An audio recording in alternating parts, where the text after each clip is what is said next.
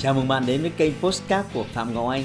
Xin tự giới thiệu tôi là Phạm Ngọc Anh, là diễn giả đồng thời là chủ tịch của ASK Training. Tôi đã có gần 20 năm kinh nghiệm trong lĩnh vực đào tạo phát triển con người. Trong chuyên mục Postcard này, chúng ta sẽ cùng nhau trao đổi để cùng nhau kiến tạo thành công bền vững và xây dựng một cuộc sống hạnh phúc viên mãn.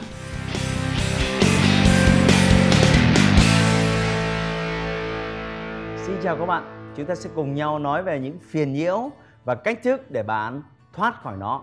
Như bạn thấy đấy, chúng ta sống trong cuộc sống của một thời đại công nghệ và sự nhiễu loạn thông tin đa chiều.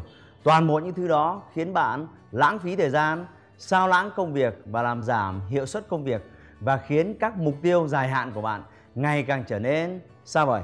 Nếu bạn muốn tăng tốc thành công trong cả công việc lẫn cuộc sống cá nhân, bạn cần phải loại bỏ hoàn toàn những phiền nhiễu này khỏi cuộc sống của bạn.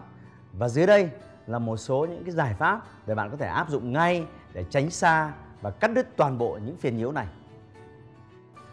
Thứ nhất, bạn cần phải lập kế hoạch cho công việc ngay từ buổi tối hôm trước. Nếu bạn không có kế hoạch cho công việc, có nghĩa là bạn đã lập kế hoạch cho sự thất bại. Sự khác biệt lớn giữa những người thành công và phần còn lại của thế giới đó là sử dụng thời gian một cách thông thái. Như bạn biết, thời gian là một nguồn lực hữu hạn. Nó là thứ có thể tuyên bố chắc nịch rằng bạn không thể làm tất cả mọi thứ cùng một thời điểm. Vì vậy, bạn cần phải xác định cái gì quan trọng và cái gì không quan trọng. Cái gì làm trước, cái gì làm sau. Việc gì phải bạn làm mới xong, việc gì bạn có thể ủy thác cho những người khác.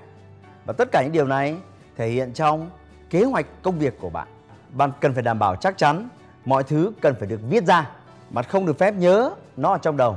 Bạn cũng có thể sử dụng một số các công cụ thêm để hỗ trợ như điện thoại, À, máy tính bảng hay là à, iPad để có thể ghi chú và lưu giữ sâu hơn. Và trong danh sách công việc đó, bạn cần phải xác định việc nào ưu tiên một, việc nào ưu tiên hai, việc nào ưu tiên ba. Và hãy hình dung nếu tất cả việc này bạn làm từ tối ngày hôm trước thì ngay từ phút đầu tiên thức dậy của ngày hôm sau, bạn đã biết cần phải làm việc gì với thứ tự ra sao. Thứ hai, hãy làm việc ngoại tuyến, giữ sự tập trung tối đa. Trong khi bạn làm việc, hãy rời xa điện thoại, ngắt kết nối internet và sẽ tăng sự tập trung và cải thiện hiệu suất đáng kể. Bạn biết đấy, bạn không thể ngăn người ta nhắn tin, điện thoại và gửi email cho bạn. Bạn không thể chặn Facebook ý ới bạn mỗi phút. Nhưng bạn có quyền lựa chọn để nó điều khiển bạn hay ngược lại. Hãy để điện thoại của bạn ở chế độ yên lặng khi bạn cần tập trung cho công việc và dành một khoảng thời gian cố định để xử lý tin nhắn và những cuộc gọi nhỡ. Hãy thu xếp một khoảng thời gian để bạn xử lý tất cả những công việc liên quan đến online. Một số bạn đã nhắn tin và gọi điện thoại cho tôi và rất khó có thể liên lạc với tôi. Xin thứ lỗi, chỉ vì đơn giản đó là khi tôi rất tập trung cho công việc. Hãy bắt đầu một ngày mới của bạn càng sớm càng tốt như bạn biết đấy, những công việc quan trọng đòi hỏi sự sáng tạo và tập trung cao độ và khoảng thời gian đầu ngày là khoảng thời gian phù hợp để bạn triển khai những công việc này. Đó là khi mà mọi người đang bận rộn, đang hối hả với việc di chuyển, với việc ăn sáng thì bạn có thể tập trung một mình với trí tuệ của mình để xử lý những công việc quan trọng nhất trong ngày. Với cá nhân tôi, khoảng thời gian từ 6 giờ 30 tới 10 giờ sáng là khoảng thời gian mà tôi đã xử lý phần lớn những công việc quan trọng của ngày. Vì vậy, hãy nhớ, hãy bắt đầu làm việc mỗi một ngày sớm nhất nếu có thể 6 đến 6 giờ 30 là khoảng thời gian phù hợp. Cuối cùng, hãy dọn dẹp không gian làm việc của bạn.